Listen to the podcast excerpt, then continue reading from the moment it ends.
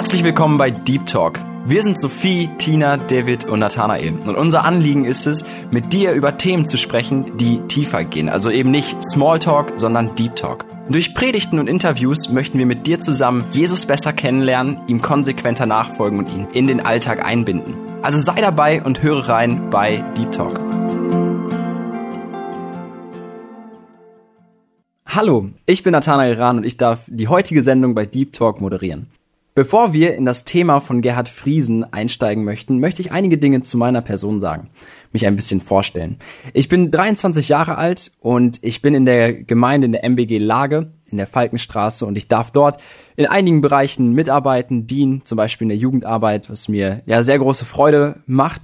Aber wie bin ich überhaupt zu diesen Diensten gekommen? Ich denke, das ist interessant zu wissen, denn ich habe mich zwar früh für Gott entscheiden dürfen und mich früh auch taufen lassen, aber ich hatte einen Bruch in meinem Leben, wo ich nicht viel mit, mit Gott und Jesus zu tun hatte, einige, ja, einige Fehltritte gemacht habe, auf eigenen Wegen unterwegs war und durfte dann vor acht Jahren in die Gemeinde in Lage kommen und durfte echt einen Neuanfang erleben. Und nach der Schule bin ich für über ein Jahr nach Kanada gegangen und in, in die USA und noch ein paar andere Länder und bin zurückgekommen und für mich hatte zum Beispiel der Osten gar keine Relevanz. Russland, Kasachstan, das waren alles Länder, die haben mich ziemlich gar nicht interessiert.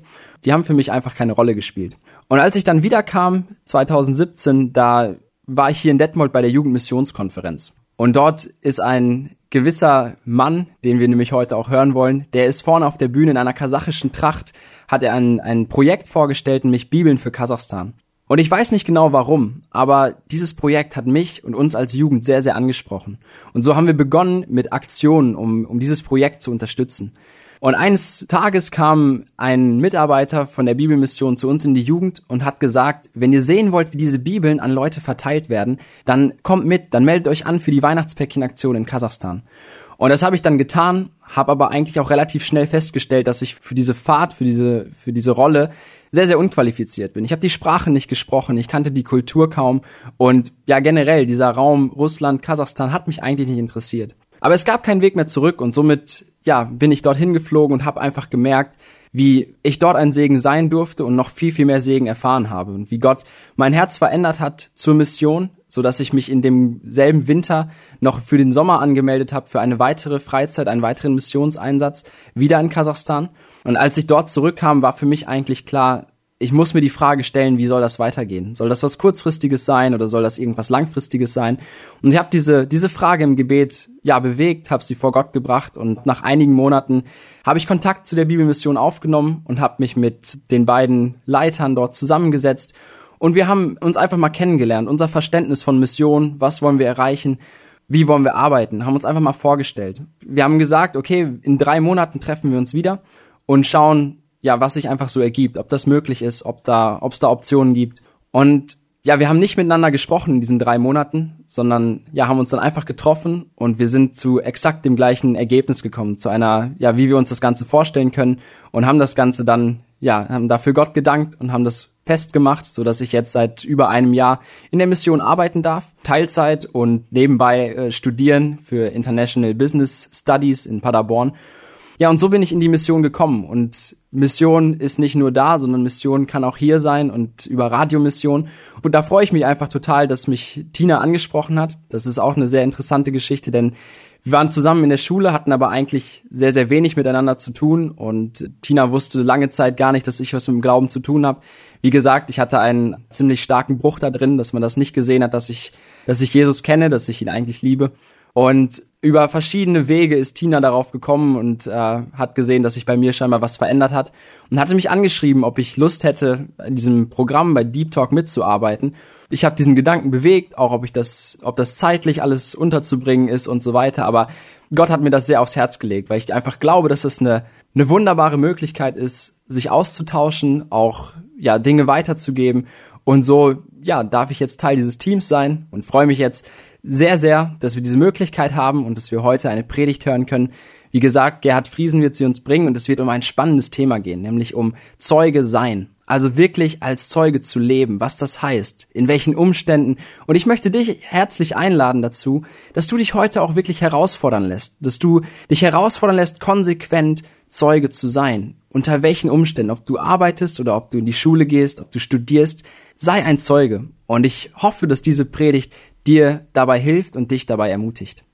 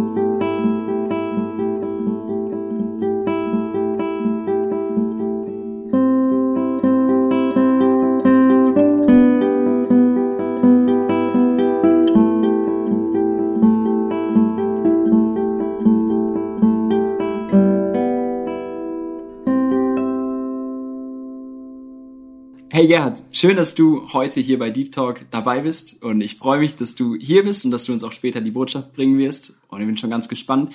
wir kennen jetzt schon deinen Namen, aber über diesen Namen hinaus wissen wir noch nicht viel von dir und da habe ich überlegt, dass es eigentlich super wäre, wenn wir dich ein bisschen besser kennenlernen könnten. Hab ein paar Fragen vorbereitet, die du nach bestem Wissen und Gewissen beantwortest. Und da wäre die erste Frage, die vielleicht interessant sein könnte. Wo kommst du her? Und was machst du, wenn du nicht hier gerade im Radio bist und eine Predigt bringst?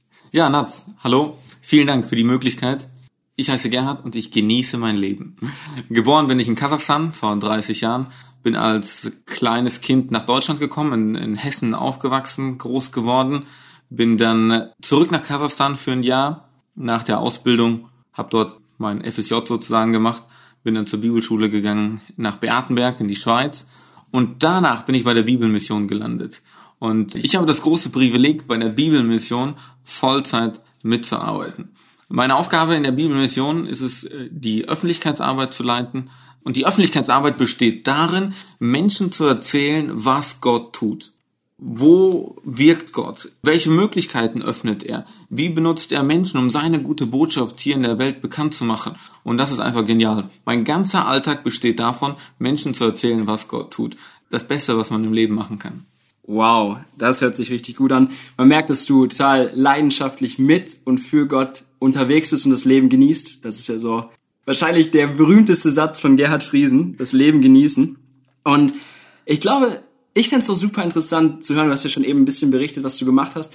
Aber wie kam es dann zu diesem Schritt von der Bibelschule in die Mission, vielleicht auch konkret Bibelmission? Was hat dich dazu bewegt? Wie kam es dazu? Das Thema Mission kam in meinem Leben auf mit ja, 15, 16, 17. Ich habe mich mit äh, 16 Jahren für ein ganz aktives Leben mit Jesus entschieden, habe mich kurz darauf taufen lassen in der Gemeinde und war ganz stark begeistert von den Missionsberichten, die wir bei uns in der Gemeinde haben. Ich habe viele Biografien von Missionaren gelesen und habe mich viel über Mission erkundigt. Und das, was mich begeistert hat, was mein Herz berührt hat, war diese Leidenschaft, die die Missionare hatten. Sie waren bereit, alles aufzugeben, alles einzusetzen für Mission, für eine Message. Und das hat mich, hat mich total begeistert, hat mich auch inspiriert und ich dachte, so ein Leben will ich auch führen. Ein Leben, welches Erfüllung hat, ein Leben, welches von Bedeutung ist, nicht nur für mich, sondern auch für Gott und für andere Menschen. Und äh, es ist ein Leben, ein Leben 100% mit Gott und für Gott. Das macht Sinn. Ich möchte, dass mein Leben Sinn macht. Ich möchte ein erfülltes Leben führen. Ich möchte einen Lebenszweck haben, der, der geprägt ist von der, von der Ewigkeitsperspektive und von einem Mehrwert für andere Menschen. Und so kam ich dann in das ganze Thema mit Mission hinein. Hab dann viele Missionseinsätze gemacht. Jedes Jahr ging es irgendwo hin, um Missionserfahrung zu sammeln. Hab mit Missionsgesellschaften Kontakt aufgenommen um mich einfach in das ganze Thema von Mission hineinzuarbeiten. Wie funktioniert Weltmission? Wie funktioniert nationale Mission in Deutschland? Und äh, aus diesem aus diesem Research heraus hat sich dann so einiges dann herauskristallisiert wo Gott dann auch mein, mein Herz, meine Überlegungen, meine Wünsche auch in eine gewisse Richtung gelenkt hat. Und ich habe einen besonderen, so ein besonderes Anliegen für die Arbeit im islamischen Kontext und darf da unterwegs sein. Total genial. Und nachdem ich die Bibelschule beendet habe, war natürlich die Frage, was mache ich? Wo gehe ich hin? Wo setze ich mich ein? Egal, wo man hinkommt, es werden Mitarbeiter gebraucht, es ist eine größere Not da, es gibt Möglichkeiten für Mission. Was ist mein spezieller Platz? Und so habe ich verschiedene Sachen ausprobiert. Ich gehe immer so nach dem Motto, probieren über studieren. Also man muss Dinge ausprobieren und muss etwas tun, irgendwo hingehen, anklopfen, reden und daraus kristallisiert sich das dann heraus. Ne? Das habe ich dann auch gemacht und im Endeffekt die Bibelmission hatte ich nicht auf dem Schirm gehabt. Ich habe nicht daran gedacht, zur Bibelmission zu gehen. Aber äh, die Bibelmission hat mich eingeladen, hat gesagt, ja, möchtest du nicht bei uns hier ein Teil von uns sein und mit uns unterwegs sein in äh, Zentralasien, Russland, Osteuropa. Und äh, bei mir war Zentralasien, ich liebe diesen Fleck der Erde, das hat gepasst. Und ich hatte den Eindruck, dass Gott die anderen Türen zumacht und hier eine Möglichkeit auftut, die ich nutzen darf. Und dann bin ich so zur Bibelmission gekommen war gar nicht so eine spektakuläre Geschichte, keine Stimme vom Himmel, keine Vision und nicht irgendwie ein besonderes Wunder, sondern ganz einfach der Ruf, Gerhard, komm, lass uns was zusammen machen. Ich bin dem gefolgt und bin glücklich. Super. Wie lange bist du jetzt dabei? Knapp sechs Jahre. Knapp sechs Jahre. Okay, die nächste Frage ist mir dahingehend schon echt unangenehm. Bei fünf, sechs Jahren Erfahrung, da hat man nicht dieses eine Highlight wahrscheinlich im, im Missionsleben. Und trotzdem frage ich, was ist so dein spezieller Guards Moment, dein spezielles Highlight? Hast du so eine Geschichte, die du uns teilen kannst? Also das ganze Leben in der Mission ist ein einziges Highlight. Es ist einfach schön zu sehen, wie Gott wirkt, wie Gott Menschen gebraucht und wie Gott Situationen zusammenfügt. Es ist einfach Einfach genau. Vielleicht eine persönliche Begebenheit. Letztes Jahr sind wir in die Mongolei geflogen, um dort ein Gemeindehaus zu bauen mit einer Gruppe aus Deutschland. Und die waren schon dort. Ich bin ein paar Tage später gekommen und war einfach müde. Ein bisschen ausgelaugt und dachte eigentlich, ich habe gar nicht die Power, jetzt dahin zu fahren und zwei Wochen reinzuhauen, das Ganze zu machen. Und dann saß ich im Flieger von Frankfurt nach Moskau, wo ich umgestiegen bin. Und da schickt Gott mir einen Engel vorbei. Neben mir setzt sich eine Person hin, ein junger Mann meines Alters, und ich war gar nicht darauf aus, mit ihm ein Gespräch zu führen. Ich wollte einfach nur schlafen und meine Ruhe haben. Aber wir fangen an, uns zu unterhalten und es stellt sich heraus, dass er auch ein Christ ist. Und er ist beruflich unterwegs nach China. Und wir haben uns drei Stunden im Flugzeug bis nach Moskau unterhalten. Und in Moskau haben wir noch zusammen Mittagessen genossen und er ist dann weitergeflogen und ich bin in die andere Richtung geflogen. Aber Gott hat im richtigen Moment einfach eine Person aus dem Nix neben mich gesetzt die mich total ermutigt und motiviert hat und mir im Prinzip dazu beigetragen hat, um in der Mongolei den Dienst zu tun. Also genial, wie Gott da so Dinge zusammenführt. Eine andere Situation, wir sitzen in, in Istanbul, mitten in der Stadt und unterhalten uns mit fünf jungen Männern aus der Türkei über den Glauben, über Koran und die Bibel, über Gott und Allah und über die Kirche und die Moscheen aus dem Nix heraus. Das war ein Sonntagnachmittag nach dem Gottesdienst hatte ich einen Nachmittag frei gehabt. Am nächsten Morgen ging der Flug weiter und äh, habe einen Spaziergang gemacht durch die Stadt. Und äh, was macht man als Tourist? Macht Fotos. Ne? Also bin ich da durch die durch die Stadt gelaufen, habe ein paar Fotos gemacht und mich hat ein, ein junger Mann angesprochen, hat gesagt, soll ich ein Foto von dir machen? Er hat ein Foto von mir gemacht, guter Hintergrund, das Foto habe ich heute noch. Aber nach dem Foto, wir kamen ins Gespräch und wir saßen dort fünf Stunden zusammen und äh, da kamen noch ein paar mehr Leute zusammen, wo wir uns einfach in der mitten in der Stadt auf der Parkbank unterhalten konnten über Gott und den Glauben. Nicht geplant, keine Strategie, nicht die Absicht gehabt, so etwas zu tun. Aber Gott schickt das einfach ins Leben und wir dürfen das Ganze genießen, dürfen das Ganze tun. Das ist genial. Und ähm, das absolute Highlight ist zu sehen, wie Gott Menschenleben verändert. Junge Leute kommen zu uns in die in die Bibelmission, die einfach ein Jahr für Gott investieren wollen, und Surf and Travel machen und man sieht, wie ihr Leben verändert wird und wie sie mit Gott unterwegs sind. Und das ist einfach genial. Preis den Herrn, kann man da, glaube ich, nur sagen. Das ist richtig. Man merkt diese Begeisterung. Und du hast eben was Spannendes gesagt, als du sagtest, dass du auf dem Weg in die Mongolei sagtest, eigentlich hast du dich gar nicht so danach gefühlt, dich eigentlich gar nicht fähig gefühlt, dich die Kraft gehabt, bisschen ausgelaugt gewesen. Und ich glaube, das ist eine Sache, die ja gerade Jugendliche viel beschäftigt. Ne? Vielleicht ist Mission für einige interessant, aber man denkt so, ah, ich kann das eh nicht, ich habe nicht die Fähigkeiten. was auch immer. Und das ist, glaube ich, eine, eine Frage, die viele beschäftigt. Und jetzt, was würdest du sagen, was wären so ein, zwei Dinge, die man wirklich mitbringen sollte, wenn man in die Mission geht? Zwei Dinge. Nachfolgen und Lernbereitschaft. Als Jesus seine Jünger berufen hat, was hat er ihnen gesagt? Komm und folge mir nach. Es gab keinen Einstellungstest, es gab kein Vorstellungsgespräch.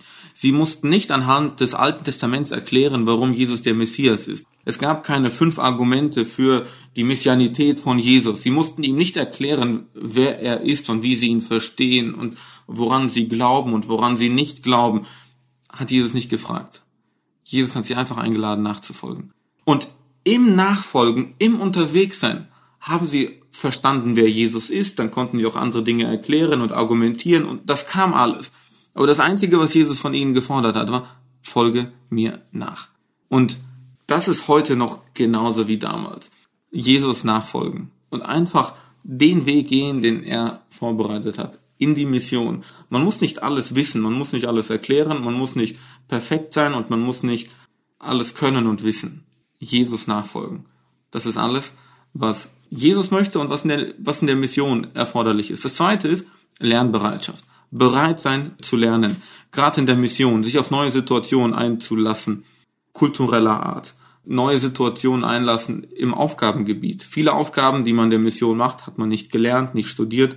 Man lässt sich darauf ein. Lernbereitschaft von anderen zu lernen. Leute, die schon länger in der Mission sind, die einem Tipps geben, die einen ein bisschen an die Hand nehmen und da hineinführen lernen von Gott, wie der Heilige Geist dich führt, wie der Heilige Geist Situationen zusammenbringt. Deshalb einfach gehen und bereit sein zu lernen. Das ist alles. Scheint relativ einfach zu sein, für jeden möglich. Äh, natürlich. Sehr gut, schön. Und du hast eben auch schon mal was anklingen lassen, was ich auch so erfahren durfte. Was ich habe es glaube ich schon mal erzählt in der, in der Geschichte, wie ich mich vorstelle, dass du in der kasachischen Tracht dort vorne auf der Yumiko ja, einfach junge Leute für Mission begeistert hast, begeistern wolltest. Und äh, ja, Gott hat das so geschenkt, dass ich dadurch auch dieses Missionsfieber sozusagen bekommen habe. Und das ist dir total das Anliegen, junge Leute für Mission zu begeistern. Hast du jetzt noch so, so ein, ein, zwei Dinge, die du wirklich jungen Leuten als, als Ermutigung, als Motivation mitgeben willst für den Dienst in der Mission oder auf dem Weg dahin? Probier es aus. Mission ist eine total geniale Sache. Das Leben mit Jesus, das Christsein, ist eine total geniale Sache. Christsein ist nicht etwas langweiliges, altmodisches, alttraditionelles, nicht verständliches, ist nicht etwas nur für ältere Leute und für Leute, die nicht wissen, was sie anfangen sollen mit ihrem Leben, sondern Christsein und Mission, das Leben mit Jesus ist einfach total genial und erfüllend. Johannes 10, Vers 10. Jesus hat gesagt, ich bin gekommen, um Leben zu geben, Leben im Überfluss.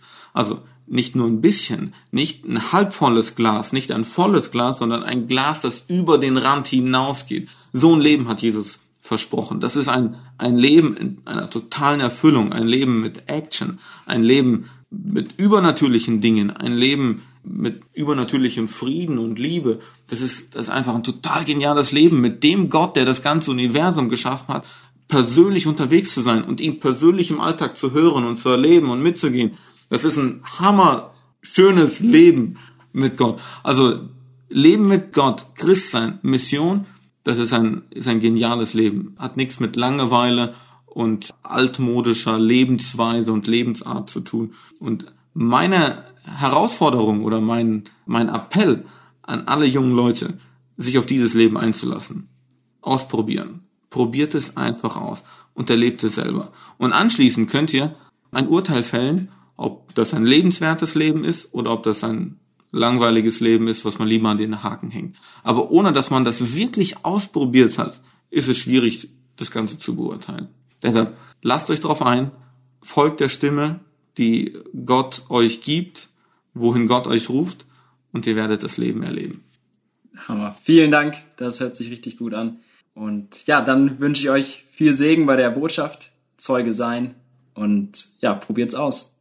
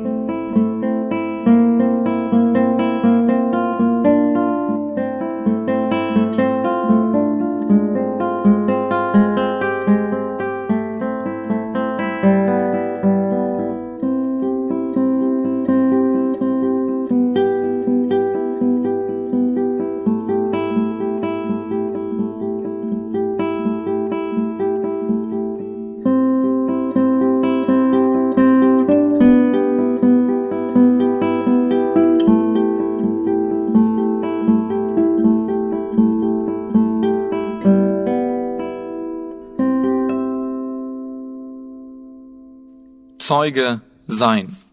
Apostelgeschichte 1, Vers 8. Wenn aber der Heilige Geist auf euch gekommen ist, werdet ihr Kraft empfangen und als meine Zeugen auftreten.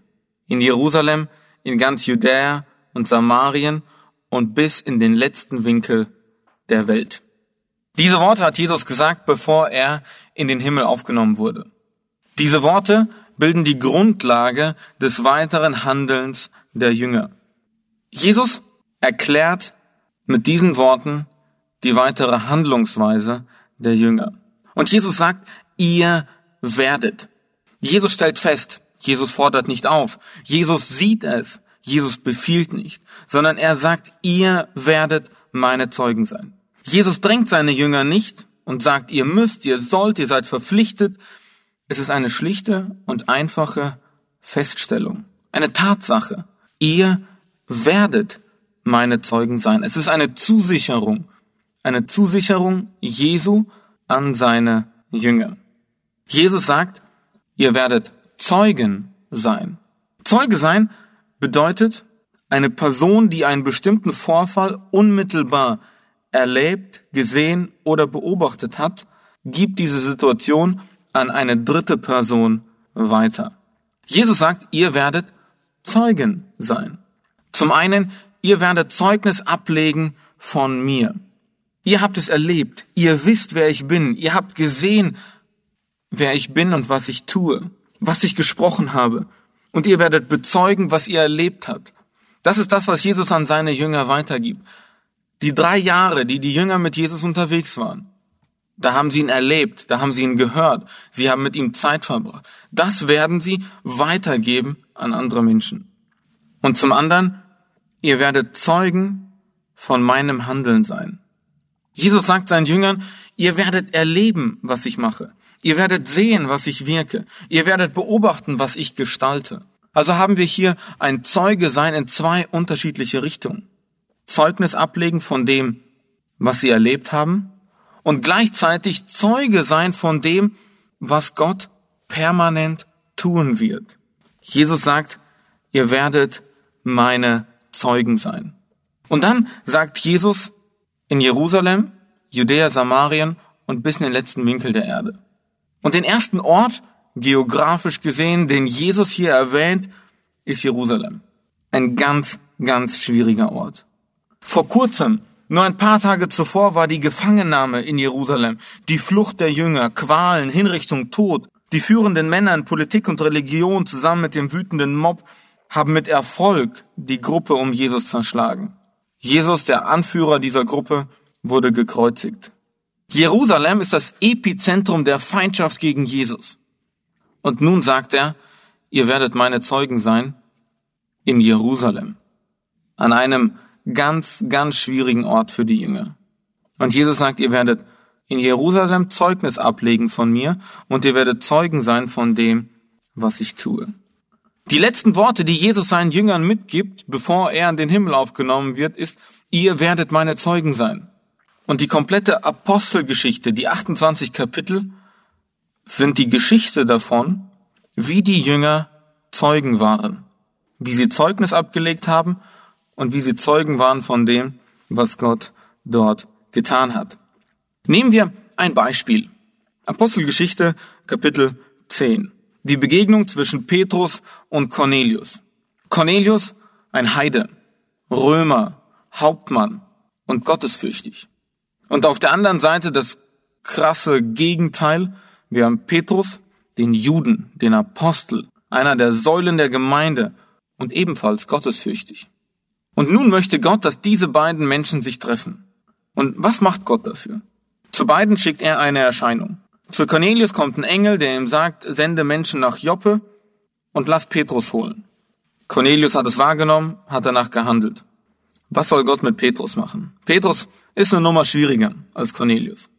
Zu Petrus schickt Gott eine Vision. Und in dieser Vision sagt der Petrus, tu etwas, was du noch nie zuvor getan hast. Es kommt ein Tuch herunter, während Petrus eine stille Zeit auf dem Dach des Hauses gemacht hat und im Gebet und über das Nachsinnen über Gottes Wort war, kommt ein Tuch herunter mit allem möglichen unreinen Tier. Und ihm wird gesagt, schlachte und iss. Und Petrus ist verwirrt, weil Petrus so etwas noch nie getan hat. Es ist gegen seine Tradition, gegen die Kultur, gegen das, was er 35 Jahre lang gelehrt bekommen hat und was er selber gelebt hat. Und nun heißt es auf einmal, Petrus, überschreite diese Schranken in deinem Leben und tu etwas Neues. Petrus versteht es nicht. Deshalb muss die Vision dreimal wiederholt werden. Und Petrus ist verwirrt. Was soll das heißen? Was soll er machen? Er versteht Gott nicht. Er weiß nicht genau, was da passiert. Aber wisst ihr, was das Gute ist inmitten der ganzen Verwirrung? Petrus hört Gottes Stimme. Gott redet zu ihm. Gott ist in Kontakt mit ihm. Wann hast du zum letzten Mal Gottes Stimme gehört? Wann hast du zum letzten Mal gehört, dass Gott zu dir gesprochen hat? Dass er dir etwas mitgeteilt hat? Ich meine damit nicht eine Vision oder eine Stimme, die man hört, sondern es ist ein, ein Gedanke, der einen nicht mehr loslässt. Ein Eindruck, der sich tief festgebrannt hat im Inneren und der sich nicht abschütteln lässt. Gottes Stimme zu hören, ist das ein und alles im Leben von einem Christen. Und jeder von uns hat diese Stimme schon mal gehört, als Gott uns zugerufen hat, komm, ich möchte dir neues Leben geben. Komm, ich möchte dir deine Sünden vergeben. Komm, ich möchte dir eine neue Perspektive im Leben geben. Komm, ich möchte dir ein erfülltes, ein fröhliches, ein gutes, ein friedvolles Leben schenken. Gott redet zu den Menschen. Petrus hört diese Stimme, er ist verwirrt, er kann das Ganze noch nicht richtig einordnen, aber Petrus geht zu Cornelius, zusammen mit den Dienern. Sie mussten circa einen Tag weit gehen. Und was hat Petrus gedacht? Diesen Tag, den sie zu Fuß unterwegs waren, in der Hitze und der Steinwüste von Israel. Ich denke, dass Petrus hin und her gerissen war innerlich.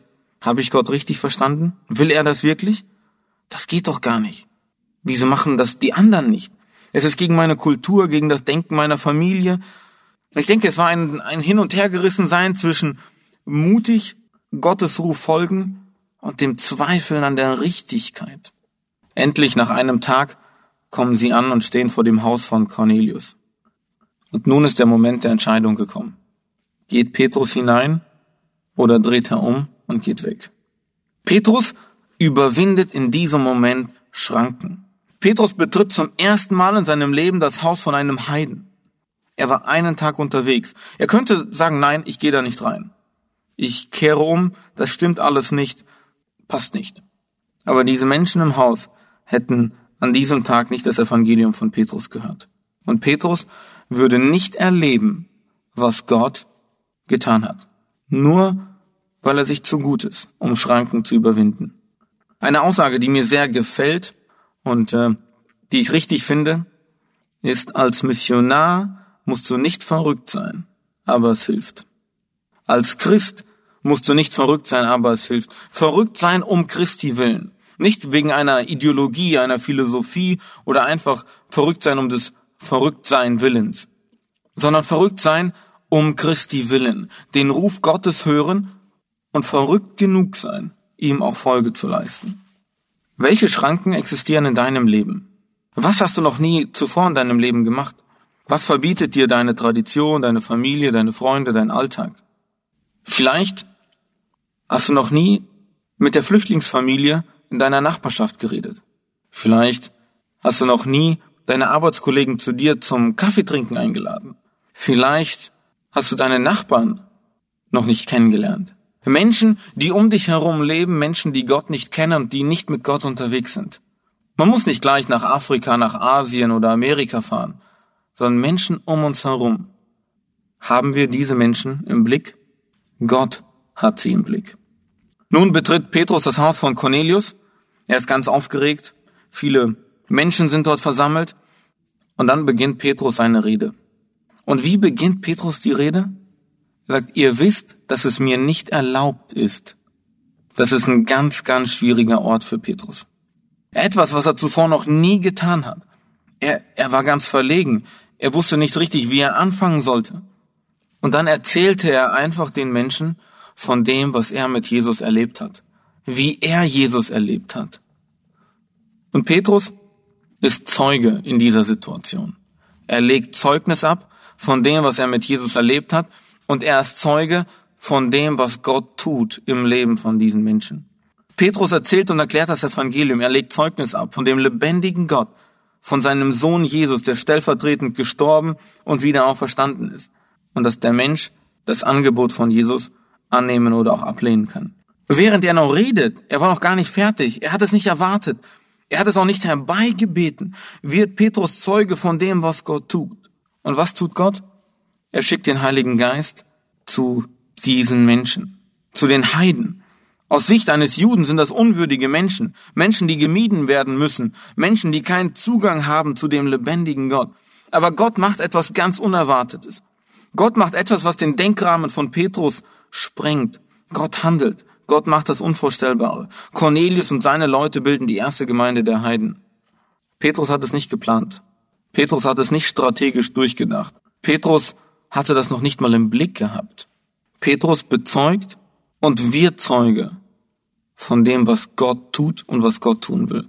Und das an einem ganz, ganz schwierigen Ort für Petrus. Im Haus von einem Heiden. Wann warst du das letzte Mal Zeuge von Gottes Handeln? Vielleicht gerade letzte Woche, vielleicht ist es schon länger her. Aber welche Schranken bestehen in deinem Leben? Ich möchte dich einladen, heute über diese Schranken nachzudenken und diese Schranken überwinden, um Gottes Handeln heute zu erfahren und zu erleben. Aber damit ist die Geschichte noch nicht zu Ende.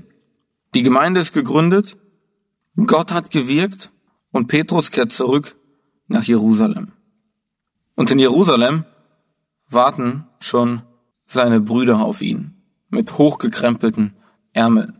Petrus ist zurück in seiner Heimat und seine Freunde, seine Mitstreiter, seine Mitchristen stellen ihn zur Rede. Wie konntest du nur? Ist bei dir noch alles dicht? Hast du den Verstand verloren? Das sind Vorwürfe, die ihn erwarten. Warum? Warum hast du unsere Vorschriften missachtet? Wo bist du nur gelandet? Was hast du getan? Petrus hat es sehr viel Überwindung gekostet, in das Haus eines Heiden zu gehen. Und jetzt, wo er zurück in der Heimat ist, anstelle von Unterstützung aus den eigenen Reihen, erhält Petrus Vorwürfe. Und was macht Petrus hier in dieser Situation? Er ist Zeuge. Er bezeugt, was Gott gemacht hat. Petrus ist Zeuge in den eigenen Reihen. Petrus ist Zeuge in seiner eigenen Gemeinde. Petrus erzählt ihnen von der Vision, die Gott ihm geschickt hat. Petrus erzählt von dem Wirken des Heiligen Geistes in dem Leben von den Heiden. Und nachdem Petrus ihnen einfach aufgezeigt hat, dass Gott hier am Wirken war, dass es nicht seine Idee war, dass es nicht seine Initiative war und dass er das selber nicht einordnen und sich vorstellen konnte, sondern dass Gott hier am Wirken ist, versteht die Gemeinde es und sie preisen gemeinsam Gott. Durch das Bezeugen wird Gott groß gemacht. Gott wird verstanden, was er tut und was er möchte. Also Petrus ist Zeuge in seiner eigenen Gemeinde und damit verherrlicht er Gott. Damit macht er Gott lebendig, lebhaft, glaubhaft für seine Mitstreiter und seine Mitchristen. Wenn wir Schranken überwinden, dann müssen wir uns erklären. Menschen werden Vorwürfe machen, Menschen werden Unverständnis zeigen, Menschen werden zweifeln und sie werden uns zur Rede stellen.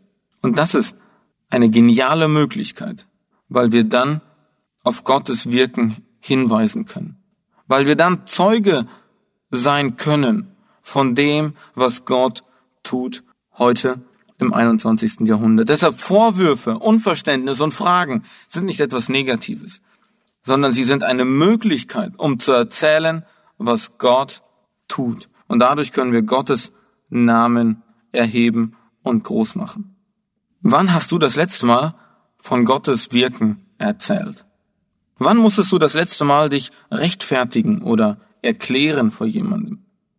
Das sind geniale Möglichkeiten, um Gott groß zu machen. Geniale Möglichkeiten, um Zeuge zu sein. Petrus überwindet Schranken. Kulturelle, persönliche, gesellschaftliche Schranken. Und er erlebt Gottes Wirken. Wenn wir Gott erleben wollen, müssen wir uns auf ihn einlassen. Wir müssen Schranken überwinden des eigenen Komforts, der eigenen Denkweise und uns auf das einlassen, wozu Gott uns auffordert. Und dann können wir erleben, wie Gott wirkt. Ich habe einen Freund, mit dem ich zusammen groß geworden bin. Und in der Zeit als Teenager haben sich unsere Wege getrennt. Er ist letztendlich drogensüchtig, alkoholsüchtig geworden und Gott hat mich davor bewahrt, ich habe einen anderen Weg einschlagen dürfen. Aber ich habe mit diesem Freund immer Kontakt gehalten. Er ist nach einiger Zeit aus unserer Stadt weggezogen, in eine andere Stadt, ungefähr zwei Stunden Fahrt entfernt. Und hin und wieder habe ich ihn besucht. Und als ich ihn äh, besucht habe, ich kam zu ihm, bin zwei Stunden gefahren, kam zu ihm in die Wohnung und die Wohnung war sehr spärlich möbliert und man wusste nicht so recht, wo man sich hinsetzen sollte und es war alles so düster und grau und hoffnungslos. Und dann habe ich mich mit ihm unterhalten eine halbe Stunde und bin wieder nach Hause gefahren. Und ich dachte mir manchmal, was hat das für einen Sinn? Ich fahre da hoch, fahre runter für eine halbe Stunde Unterhaltung und es lohnt sich eh nicht. Dieser Freund, er hat sich bekehrt. Er hat den Weg zu Gott gefunden und erzählt mir heute, dass diese Besuche für ihn ein Lichtblick waren im Alltag. Und das hat mir gesagt, es hat sich gelohnt. Ich habe den Ruf Gottes verspürt, ihn zu besuchen. Ich habe meinen Komfort verlassen und habe das alles auf mich genommen, um für ihn ein Lichtblick zu sein. Das sind Schranken der Bequemlichkeit, Schranken des Komforts. Eine afghanische Flüchtlingsfamilie, die ich einige Zeit begleitet habe, bestand aus den Eltern und ihrer Tochter. Die Eltern sprachen kein Deutsch. Die Tochter hat Deutsch gelernt, konnte sich aber auch nicht wirklich auf Deutsch unterhalten zu dem damaligen Zeitpunkt aber ich habe sie immer abgeholt zu Hause und habe sie mitgenommen zu einem internationalen Treffpunkt, wo sich verschiedene Flüchtlinge aus verschiedenen Kreisen getroffen haben, zusammen mit ein paar Einheimischen, um äh, Kaffee zu trinken, sich auszutauschen. Und ich habe sie über ein halbes Jahr lang jede Woche mitgenommen zu diesem Treffpunkt. Und irgendwann dachte ich mir, die verstehen eh nichts. So, was macht das für einen Sinn? Aber nach ein paar Monaten wurde mir mitgeteilt, dass die Familie jeden Abend zusammen die Bibel liest. Die Tochter, die lesen und schreiben kann, die muss den Eltern jeden Abend aus der Bibel vorlesen. Schranken der Kultur, der Bequemlichkeit, der Sinnhaftigkeit überwinden und gehen. Und Gott kann etwas Großartiges daraus machen. Wozu fordert Gott dich auf? Was redet Gott zu dir? Was sagt er dir? Hörst du seine Stimme? Hörst du das, was er dir sagt? Ich habe noch nie Gottes Stimme so laut gehört, physisch. Aber was sind die Eindrücke, die er dir mitteilt im Gebet? Was sind die Gedanken, die er dir schickt, während du über ihn nachdenkst und verschiedene Situationen in deinem Leben? Was sind die Eindrücke, die sich festsetzen bei dir, die du erhältst, wenn du die Bibel liest? Folge diesen Eindrücken, die du nicht los wirst. Folge diesen Gedanken, die sich wiederholend bei dir festsetzen im Kopf und im Herzen. Und sei gespannt, was Gott daraus macht. Vielleicht sagt Gott zu dir, mach einen Missionseinsatz. Irgendwo in einem anderen Land, in einer anderen Kultur, in einem anderen Erdteil. Vielleicht sollst du als Missionar irgendwo hingehen. Vielleicht sollst du für ein bestimmtes Volk im Gebetskreis jede Woche beten lassen. Vielleicht einfach mal die Nachbarn zum Kaffee einladen oder die Arbeitskollegen zu einer Grillparty mitnehmen oder die syrische Familie von nebenan mal einladen und mit ihnen Kontakt aufbauen. Du hast Bedenken, wie das funktionieren soll? Petrus hatte das auch. Du verstehst es nicht? Petrus hat es auch nicht verstanden. Du kannst es nicht richtig erklären? Petrus wusste auch nicht, wie er es erklären soll. Du musst dich vor anderen erklären? Petrus musste es auch. Aber Petrus hat Gott erlebt. Und du kannst Gott auch erleben, wenn du ihm folgst. Jesus sagt, wenn aber der Heilige Geist auf euch gekommen ist, werdet ihr Kraft empfangen. Und als meine Zeugen auftreten in Jerusalem und ganz Judäa und Samarien und bis in den letzten Winkel der Welt. Was sagt Gott dir? Welche Schranken darfst du überwinden? Wo darfst du Zeuge sein? Und wo darfst du Gottes Namen groß machen? Jesus sagt, ihr werdet Zeugnis ablegen, ihr werdet Zeugen sein an verschiedenen Orten dieser Welt, an schwierigen und an leichteren. Aber ihr werdet meine Zeugen sein. Ich wünsche uns Gottes Segen im Unterwegssein mit Gott, im Hören seiner Stimme und im Zeuge sein von dem, was Gott tut. Ja, lasst uns auf Gottes Stimme hören und Zeuge sein von dem, was er tut. Nächste Woche stellt sich Sophie vor und wir wollen uns gemeinsam mit unserem Herzen beschäftigen. Und die Predigt, die wir hören möchten, die heißt Dein Herz auf dem Prüfstand. Also freut euch und bis nächste Woche.